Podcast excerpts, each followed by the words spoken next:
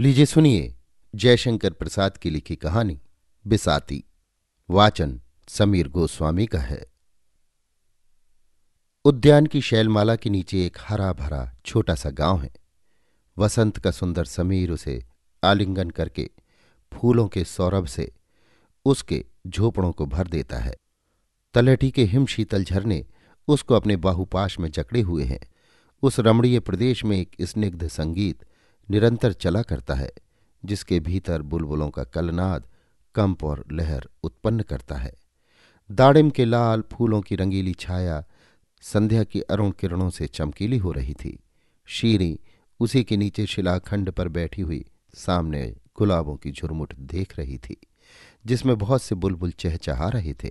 वे समीर के साथ छुल छुलैया खेलते हुए आकाश को अपने कलरव से गुंजित कर रहे थे। शीरी ने सहसा अवगुंठन उलट दिया। प्रकृति प्रसन्न हो हंस पड़ी।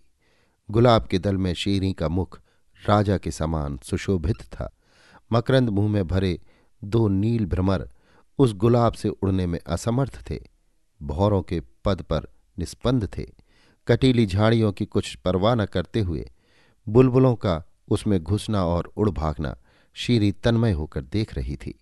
उसकी सखी जुलेखा के आने से उसकी एकांत भावना भंग हो गई। अपना अवगुंठन उलटते हुए जुलेखा ने कहा, शीरी, वो तुम्हारे हाथों पर आकर बैठ जाने वाला बुलबुल आजकल नहीं दिखलाई देता? आ खींचकर शीरी ने कहा, कड़े शीत में अपने दल के साथ मैदान की ओर निकल गया। वसंत तो आ गया, पर वो नहीं लौट आया। सुना है कि ये सब हिंदुस्तान में बहुत दूर तक चले जाते हैं। क्या ये सच है शीरी? हाँ प्यारी, उन्हें स्वाधीन विचरना अच्छा लगता है। इनकी जाति बड़ी स्वतंत्रता प्रिय है। तूने अपनी घंघराली अलकों के पाश में उसे क्यों ना बाँध लिया? मेरे पाश उस पक्षी के लिए ढीले पड़ जाते थे। अच्छा लौट आवेगा, चिंता न कर, मैं घर जाती हूँ। शीरी ने सिर हिला दिया। जुलेखा चली गई। जब पहाड़ी आकाश में संध्या अपने रंगीले पट फैला देती, तब विहंग केवल कलरव करते पंक्ति बांधकर उड़ते हुए गुंजान झाड़ियों की ओर लौटते और अनिल में उनके कोमल परों से लहर उठती। जब समीर अपनी झोंकेदार तरंगों में बार बार अंधकार को खींच लाता, जब गुलाब अधिकाधिक सौरभ लुटाकर हरी चादर में मुँह छिपा लेना चाहते थे, तब शीरी की आशा भरी दृष्टि कालिमा से अभिभूत होकर पलकों में छिपने लगी। वो जागते हुए भी एक स्वप्न की कल्पना करने लगी। हिंदुस्तान के समृद्धशाली नगर की गली में एक युवक पीठ पर गट्ठर लादे घूम रहा है। परिश्रम और अनाहार से उसका मुख विरवण है। थक कर वो किसी के द्वार पर बैठ गया है। कुछ बेचकर उस दिन की जीविका प्राप्त करने की उत्कंठा उसकी दयनीय बातों से टपक रही है, परंतु वो ग्रस्त कहता है, तुम्हें उधार देना हो तो दो, नहीं तो अपनी गठरी उठाओ। समझे आगा? युवक कहता है, मुझे उधार देने की सामर्थ्य नहीं तो मुझे भी कुछ नहीं चाहिए। शीरी अपनी इस कल्पना से चौंक उठी। काफले के साथ अपनी संपत्ति लादकर खैबर के गिरी संकट को वो अपनी भावना से पदाक्रांत करने लगी। उसकी इच्छा हुई कि हिंदुस्तान के प्रत्येक गृहस्थ के पास हम इतना धन रख दें कि वे अनावश्यक होने पर भी उस युवक की सब वस्तुओं का मूल्य देकर उसका बोझ उतार दें। परंतु सरला शीरी निस्सहाय थी। उसके पिता एक क्रूर पहाड़ी सरदार थे। उसने अपना सिर झुका लिया। कुछ सोचने लगी। संध्या का अधिकार हो गया। कलरव बंद हुआ। शीरे की सांसों के समान समीर की गति अवरुद्ध हो उठी।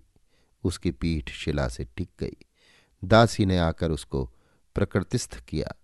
उसने कहा, बेगम बुला रही हैं। चलिए मेहंदी आ गई। महीनों हो गए। शीरी का ब्याह एक धनी सरदार से हो गया। झरने के किनारे शीरी के बाग में शबरी खींची है। पवन अपने एक एक थपेड़े में सैकड़ों फलों को रुला देता है। मधुधारा बहने लगती है। बुलबुल उसकी निर्दयता पर क्रंदन करने लगते हैं। शीरी सब सहन करती रही। सरदार का मुख उत्साहपूर्ण था। सब होने पर भी वो एक सुंदर प्रभात था। एक दुर्बल और लंबा युवक पीठ पर गट्ठर लादे सामने आकर बैठ गया। शीरी ने उसे देखा, पर वो किसी की ओर देखता नहीं। अपना सामान खोलकर सजाने लगा। सरदार अपनी प्रेसी को उपहार देने के लिए कांच की प्याली और काश्मीरी सामान छांटने लगा। शीरी चुपचाप थी। उसके हृदय कानन में कलरवों का क्रंदन हो रहा था।